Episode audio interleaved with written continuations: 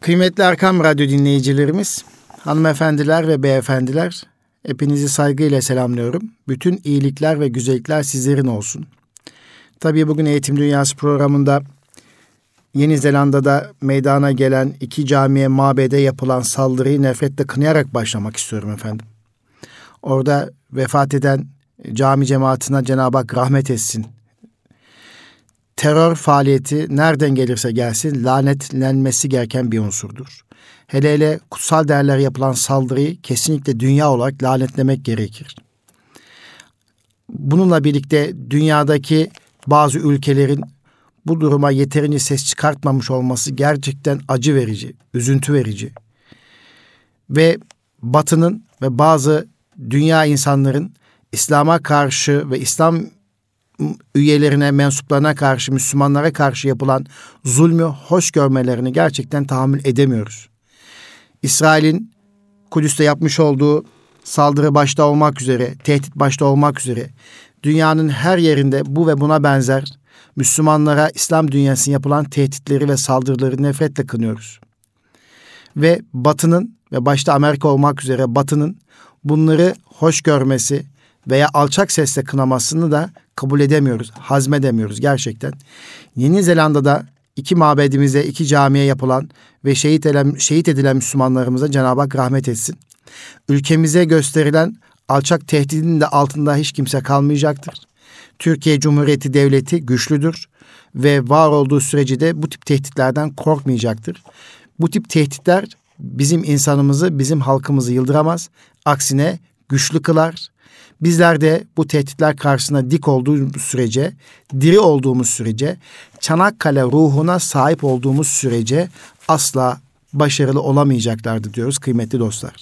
Bu duygu ve düşüncelerle bugün Eğitim Dünyası programında malum bu hafta İstiklal Marşımızın kabulü haftası idi. İlaveten 18 Mart Çanakkale şehitlerimizi anma etkinlikleri çerçevesinde bu iki minval üzerine, bu iki tema üzerine konuşacağız kıymetli dostlar. İstanbul Gönüllü Eğitimciler Derneğimizin katkılarıyla hazırlanan Eğitim Dünyası programında bendeniz Nuri Özkan bu iki e, programı, iki ana temayı götürmüş olacağım, sizinle paylaşmış olacağım. Sizlere hatırlatmada bulmuş olacağım kıymetli dostlar. Mehmet Akif Ersoy Allah rahmet eylesin İstiklal Marşımızın yazarı. Mehmet Akif Ersoy İstiklal Marşımızın yazarı bu on kıtasında diyor ki ben ezelden beridir hür yaşadım, hür yaşarım. Hangi çılgın bana zincir vuracakmış şaşarım. Kükremiş sel gibiyim, bendimi çiğner aşarım. Yırtarım dağları, enginlere sığmam taşarım diyor. Ve diyor ki yine dördüncü kıtasında, Garbın afakını sarmışsa çelik zırhlı duvar. Benim iman dolu göksüm gibi serhattim var. Ulusun, korkma. Nasıl böyle bir imanı boğar? Medeniyet dediğin tek dişi kalmış canavar diyor ya. İşte bugün dünyanın çivisi çıkmış durumda. Medeniyet dedikleri ahlaksızlık, medeniyet dedikleri saldırı, medeniyet dedikleri küfür, medeniyet dedikleri sömürgecilik, medeniyet dedikleri ve bunun altında göz uzattıkları insan hakları da tamamen kendi menfaatler doğrultusunda insanların yönlendirilmesidir. İşte buna ben dünyanın çivisi çıkmıştır diyorum.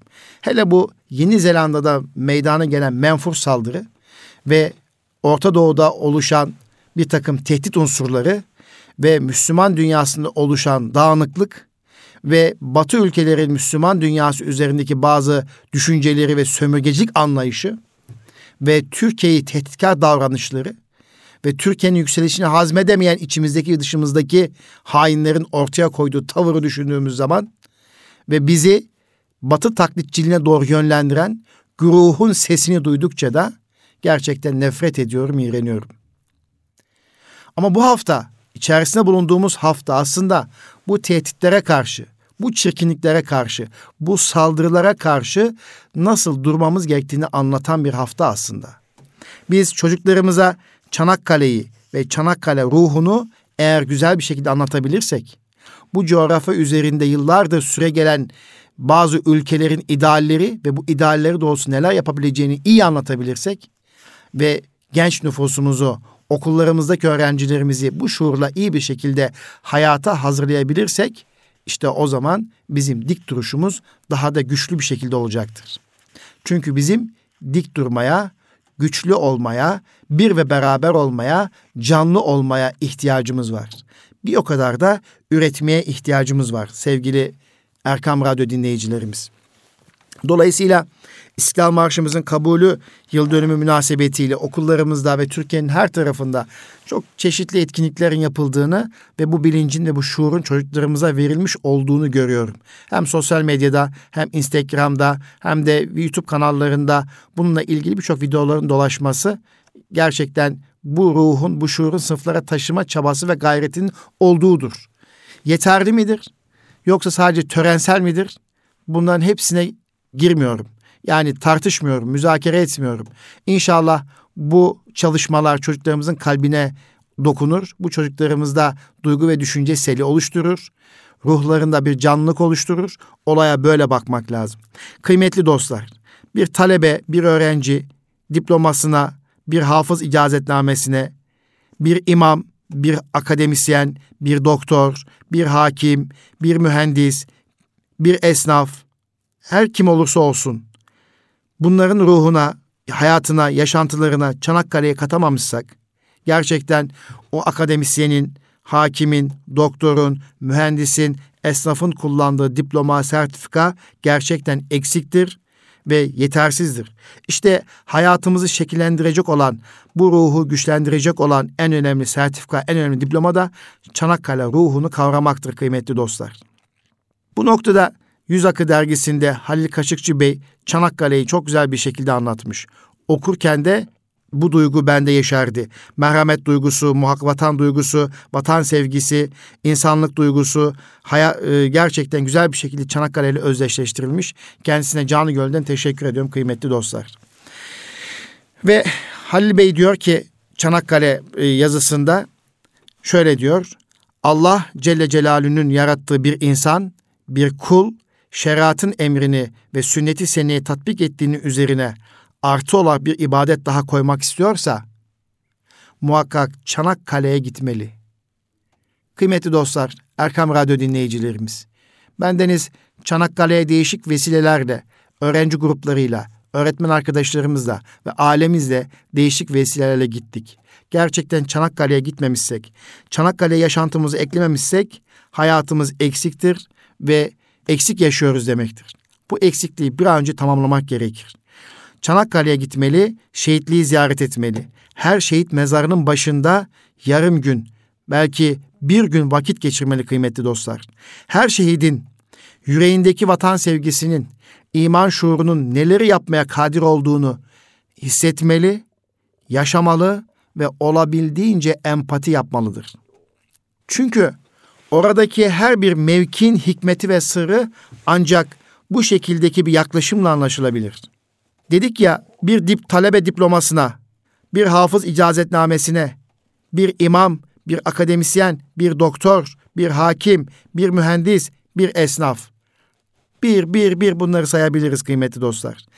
Birileri yaşantısına Çanakkale'yi katamamışsa o diploma eksiktir. O icazetname eksiktir. O sertifika eksiktir. Hayatı eksiktir. Duygusu, muhabbeti, merhameti, vatan sevgisi ve insanlığı eksiktir. Çünkü orada sallallahu aleyhi ve sellem Efendimiz vardır. Sahabe-i kiram hazeratı vardır. Melekler, Allah dostları, şüheda ve gaziler vardır. Önce düşman iken ezanı duyunca dost olan Müslümanlar vardır. Şehit Muallim Ethem, Yarbay Hüseyin Avni Bey, Üstemen Nazif Çakmak, Seyit Onbaşı, Ezineli Yahya Çavuş, Kınalı Şehitler ve Yetiş ya Muhammed sallallahu aleyhi ve sellem kitabın elden gidiyor diye haykıran binbaşı Lütfü Bey vardır. Alçıtepe'de öğretmen olan İffet Hanım'ın duasıyla davet ettiği devriye müfrezesi şantiye mühendisinin annesi İsmet Hanım'ın kefenleriyle beraber namaz kıldığı şehitler vardır. Halen yanında matarasındaki su ile abdest alıp cebindeki saatiyle vakti takip ederek namazını kılan şehitlerimiz vardır. Bildiklerimizin yanında bilemediğimiz, anlayamadığımız ancak kalp gözüyle bakabilen Allah dostlarının görebildiği binlerce ibret vardır. Nasıl ki diploma için bir mühendisin projesi, bir doktorun, eczacının, hakimin, avukatın stajı varsa ilkokuldan itibaren liseyi bitirene kadar her öğrencinin, her talebenin belli yıllarında Çanakkale stajı olmalı ve karnesine not olarak düşülmelidir kıymetli dostlar. Ve bize ve bu bize şehit dedelerimizin vasiyetidir, vebaldir diye düşünüyoruz. Çünkü Çanakkale hiçbir yerin alternatifi değildir. Çanakkale başlı başına bir destandır. Çanakkale konuşulunca veya anlatılınca bir başka duygulanır. Bir başka dinler ve etkilenir insan. Ziyaret etmek, o havayı tekrar koklamak gerektir. Evet kıymetli dostlar, tabii Çanakkale ziyaretinde birçok hatıralar, birçok anekdotlar paylaşılır. O ziyaret esnasında Hasan Yarbay ve Can Berk'in kabrinin başında bulunmak ve devreye gezen müfrezeyi görebilmek ümidiyle orada vakit geçirmek oldukça önemlidir. Kıymetli Erkam Radyo dinleyicilerimiz. Yine Halil Kaşıkçı Bey oradaki ziyaretiyle ilgili bir anekdotu var. Onu da sizinle paylaşmak isterim. Diyor ki bir ziyaretimiz esnasında Hasan Yarbay ve Can Berk'in kabrinin başında bulunduğum bir dönemde, bir saatte beraber çalıştığımız emekli subay Nihat Topuz ağabey Aynı zamanda rehberlik de yapmış. Oraları gayet iyi bilen kardeşimiz ve benimle beraber bizim hanım vardı diyor. Nihat Topuz abiyi de biliyoruz. Allah razı olsun. Hizmet ehli bir insan. Akşam vaktini biraz geciktirdik ve namazı şehitlikte anıta yakın bir yerde kılalım istedik. Gerisini şöyle anlatıyor diyor oradaki anekdot. Halil Bey, Nihat Bey ve ben üç kişiyiz. Etrafta başka kimse yok. Halil Bey akşam ezan okudu. Fakat o ezan bir başkaydı. Halbuki Halil Bey'in ezanını defalarca dinlemiştim. O ezanın güzelliğini her ezan okuduğunda aradım. Buna rağmen bulamadım. Halil Bey imam, Nihat Bey hemen arkasında, ben de daha arkadayım. Allahu Ekber, tekbir ile birlikte ayaklarımın altında kuvvetle vuruldu ve bir anda etrafım dolmaya başladı. Kumaşların birbirine sürtünme sesleri, kollarıma sırtıma dokunan ve benim olduğum yerde sıkıştıranlar. O kadar korktum ki gözlerimi sımsıkı kapadım. Arkamdakileri görmeyeyim diye. Namaz bitene kadar bir daha gözümü açmadım. Rükü, secde, alınlarını yere koyma ve tekrar ayağa kalkma seslerini kolaylıkla takip edebiliyordum. O zamanlar çok korktum. Şimdi olsa gözlerimi açar, onları görmek isterdim. Farzın bitiminde aynı telaşlı gürültüyle gittiler. Kendimden geçmiş bir vaziyette zorla bir taşın üzerine oturdum. Kendime geldiğimde Halil Bey'e dedim ki çok güzel bir ezan okudun. Sanki okuyan sen, ses de senin sesin değildi dedim. O da bana şehitleri de namaza davet ettim dedi. Çok korkmuştum ama dedelerimle namaz kılma şerefine erişmiştim. Evet, böyle bir Halil Bey eşiyle birlikte yaşadığı bir anekdotu anlatıyor. Biz de yıllar öncesi, belki bir 15 yıl önce e, kulağı çınlasın şu anda Burkina Faso'da hizmette bulunan Mustafa Ali Seher Bey'in de bulunduğu ve öğretmen arkadaşlarımızla bulunduğu bir Çanakkale ziyaretimiz olmuştu. Yine orada da bizim e, Conk Bayır'da herhalde namaz kıldığımız yer akşam namazı vakti girince orada namazımızı eda etmiştik. Kıymetli dostlar inanın oradaki cemaatle birlikte biz namaza başladığımızda o üç rekat namazı bitirinceye kadar gözlerimizden gözyaşı eksik olmadı hele alnımızı secdeye vurduğumuz her defasında kendimizi bir farklı hissediyorduk. Ortamdaki o farklılık nedeniyle de o üç rekat namazı, akşam namazı bitirdik.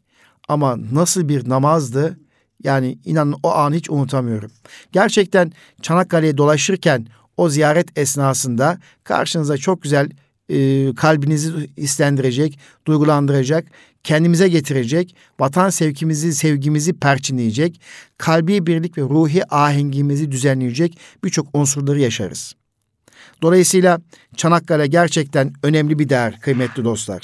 Çanakkale bizim için sürekli talebelerimize anlatılması gereken, öğrencilerimize anlatılması, aktarılması gereken bir değer.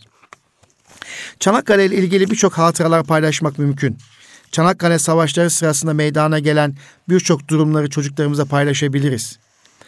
Ve oradaki hatıralarla birlikte Çanakkale ruhunu yaşatabiliriz. Nitekim belediye başkanlarımız başta olmak üzere birçok alanlarda Çanakkale ile ilgili hatıralar paylaşılıyor ve e, etkinlikler düzenleniyor.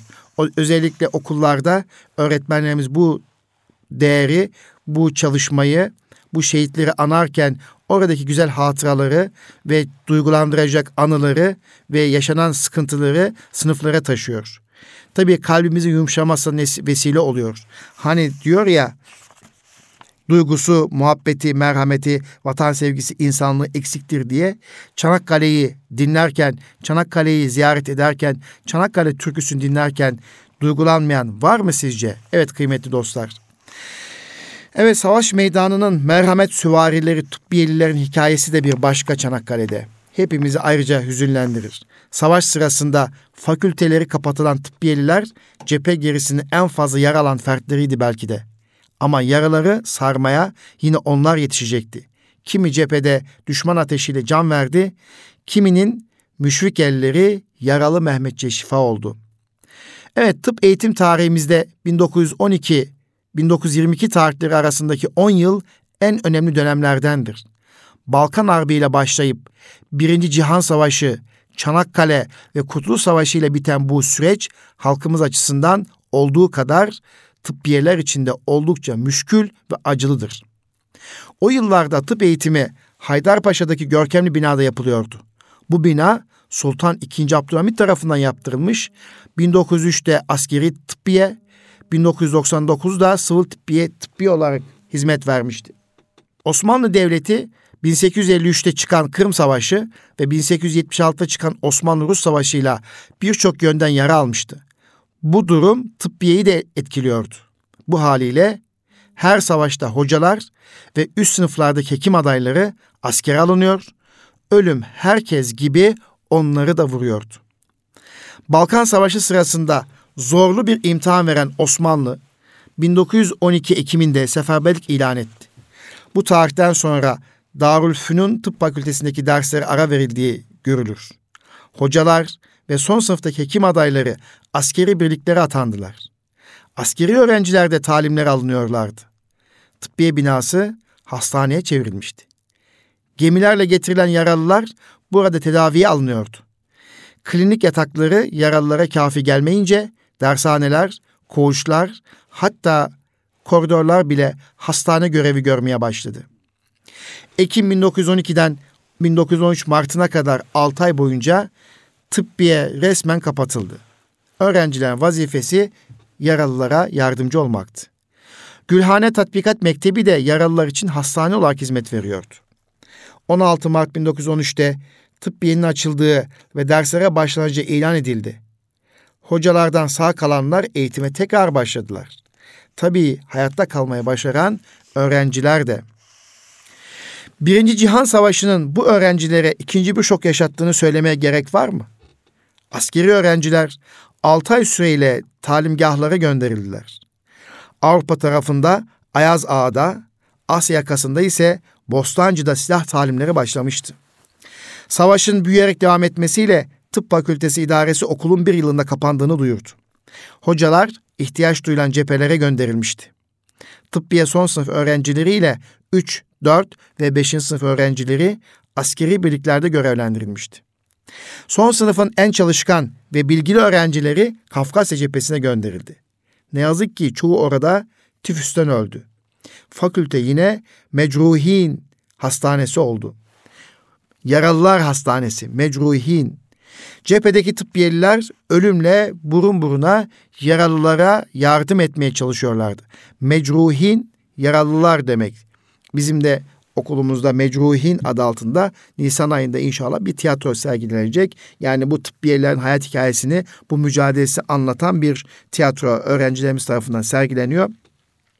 Yani gerçekten bu duyguyu, düşünceyi, bu hissiyatı, bu zorluğu değişik vesilelerle çocukları yaşatmak, taşımak gerekiyor. Evet, tıbbiyenin en çok yer aldığı savaş Çanakkale Savaşı olmuştur. Yaralı ve kayıp sayısı her iki taraf için de beklenenin çok üstündeydi. Yaralılar tümen ve alaylardaki sıhhiye bölüklerinin kapasitesini aşınca hemen her cephede sahra hastaneleri kuruldu. Yaralılar savaş sahalarından sedye ve tezkerelerle bu hastanelere taşınıyor. İlk tedavileri yapılıyor ve gerekli görülenler Akbaş iskelesine sevk ediliyordu. Birçok yaralı iskeleden ya arabalarla, karayoluyla yakın çevredeki hastanelere ya da şirketi hayriyeden temin edilip hastane haline getirilen vapurlarla diğer bölgelere gönderiliyordu. Yüzlerce, binlerce yaralı başta İstanbul olmak üzere çevre il ve ilçelere gönderildi. İstanbul'da kısa sürede organizasyonlar yapıldı. Kışla, okul, medrese, cami, çiftlik, köşk her yer hastaneye çevrilmişti.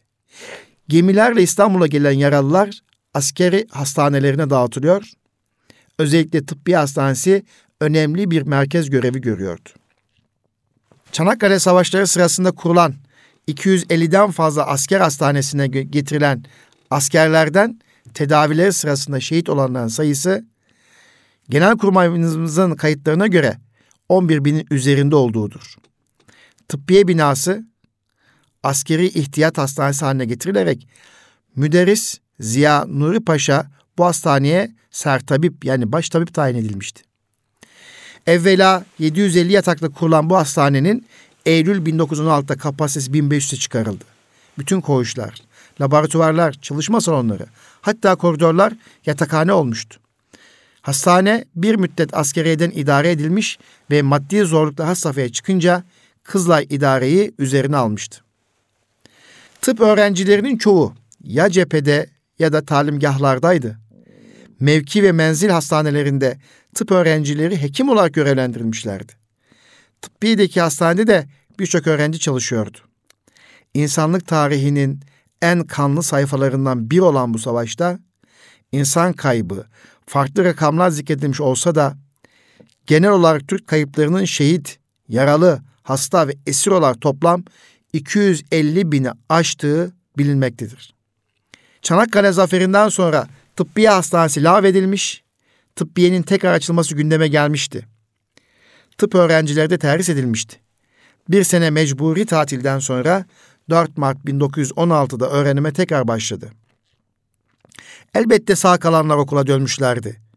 Savaş birçok cephede devam ettiğinden hekimlere çok ihtiyaç vardı. Bunun üzerine lise veya idadi mezuniyetine bakılmaksızın tıbbiyeye öğrenci alınması kararı çıktı ve yeni öğrenciler kaydedildi. Okul yeniden faaliyete geçtikten sonra kaybedilen zaman telafi etmek amacıyla derslere bütün yıl aralıksız devam kararı alınmıştı. Öğretim üyelerinin bir kısmı henüz terhis edilmemiş, bir kısmı da vefat etmişti. Hasılı eğitim noksan kadroyla çalışan hocaların gayretine kalmıştı. Birinci sınıf fizik, kimya, botanik dersleri esasen liselerde okutulduğu için 3 ay sonra imtihanları yapılarak 6 aylık bir eğitimden sonra Haziran'da tekrar derslere başlandı. Kasım'da ikinci sınıf bitmiş, böylece bir yılda iki sınıf mezun olmuştu.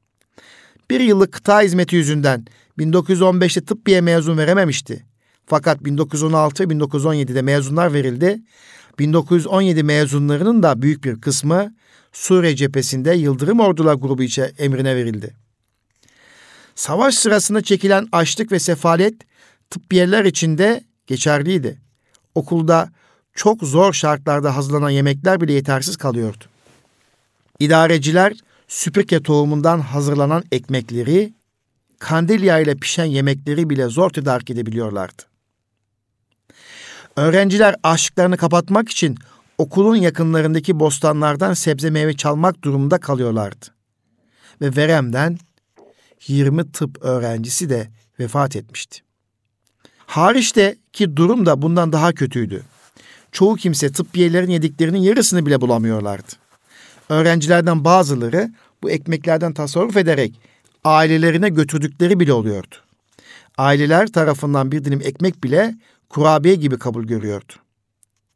Savaş sonlarına doğru Çanakkale'den elde edilen ganimet mallarından ve depolarda bulunan konservelerden bir kısmı okullara dağıtılınca yiyecek işi de biraz ferahlığa kavuşmuş oldu. Evet kıymetli dostlar yani Çanakkale ruhu diyoruz, anlatıyoruz birlik ve beraberlik. O dönemde her kişi, her meslek erbabı, herkes üzerine düşen vazifeyi en güzel bir şekilde yapmıştır e, diyoruz. Gerçekten Çanakkale zaferi bu anlamda oldukça önemli.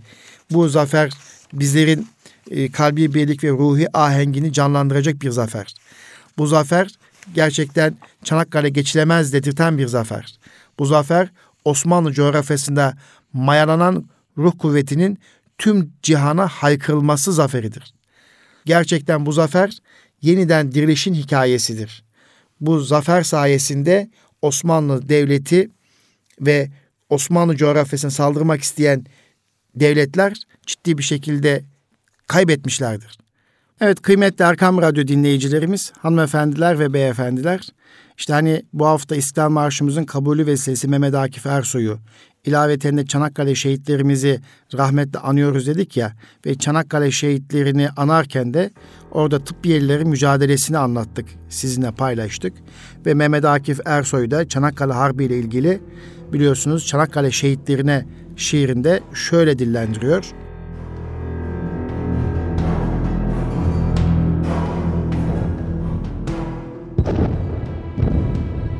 Şu Boğaz Harbi nedir? Var mı ki dünyada eşi? En kesif orduların yükleniyor dördü beşi. Tepeden yol bularak geçmek için Marmara'ya, kaç donanmayla sarılmış ufacık bir karaya.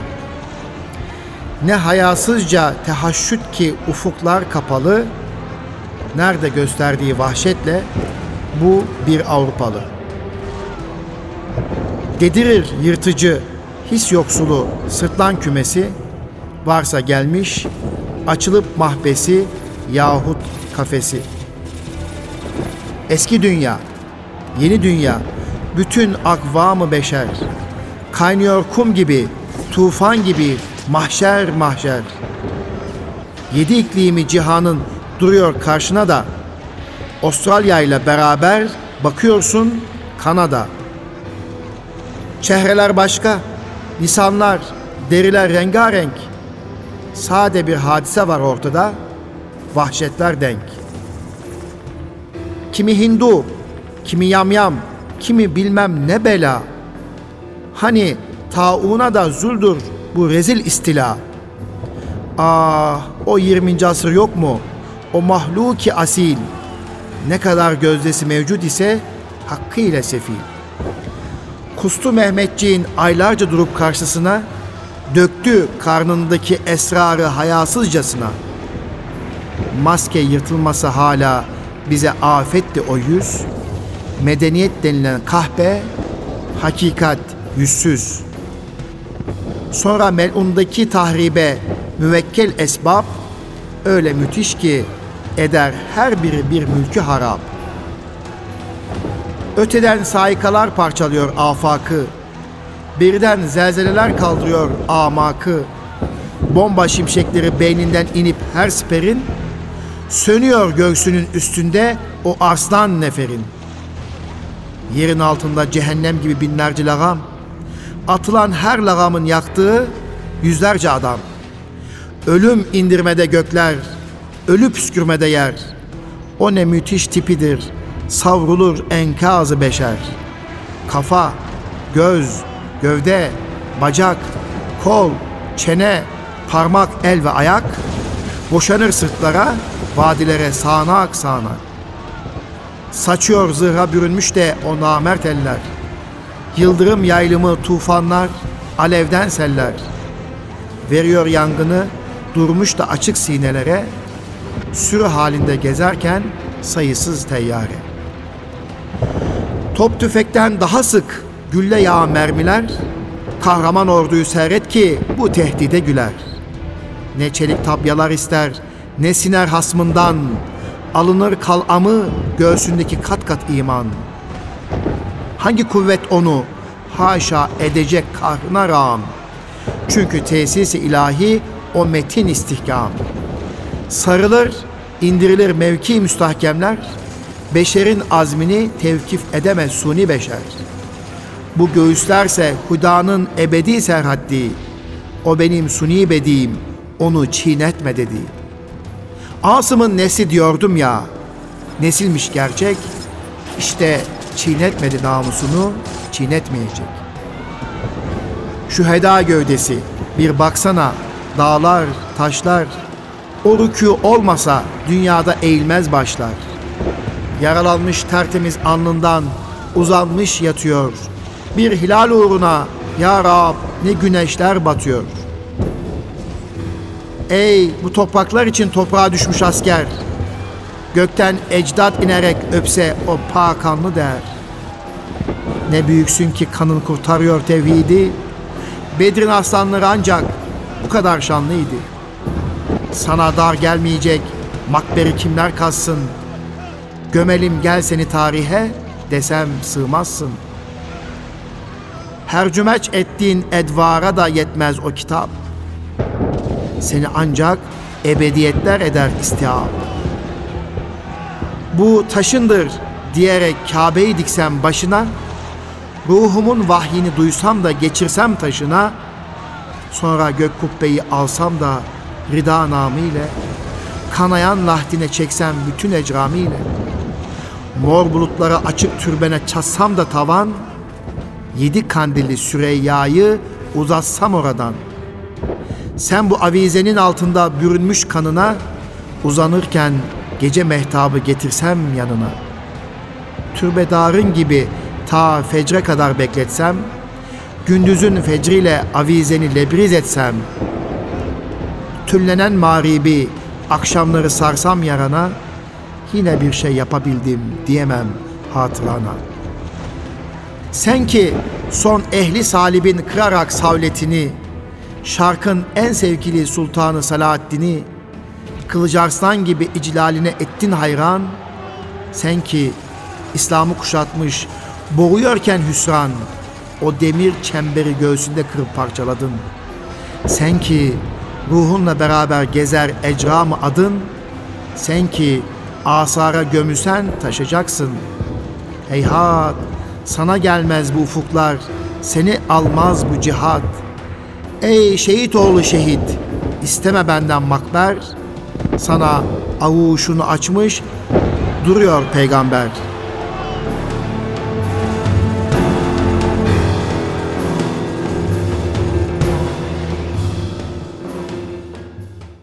Biz de hem Mehmet Akif Ersoy'u rahmetle anıyoruz. Hem Çanakkale şehitlerimizi rahmetle anıyoruz.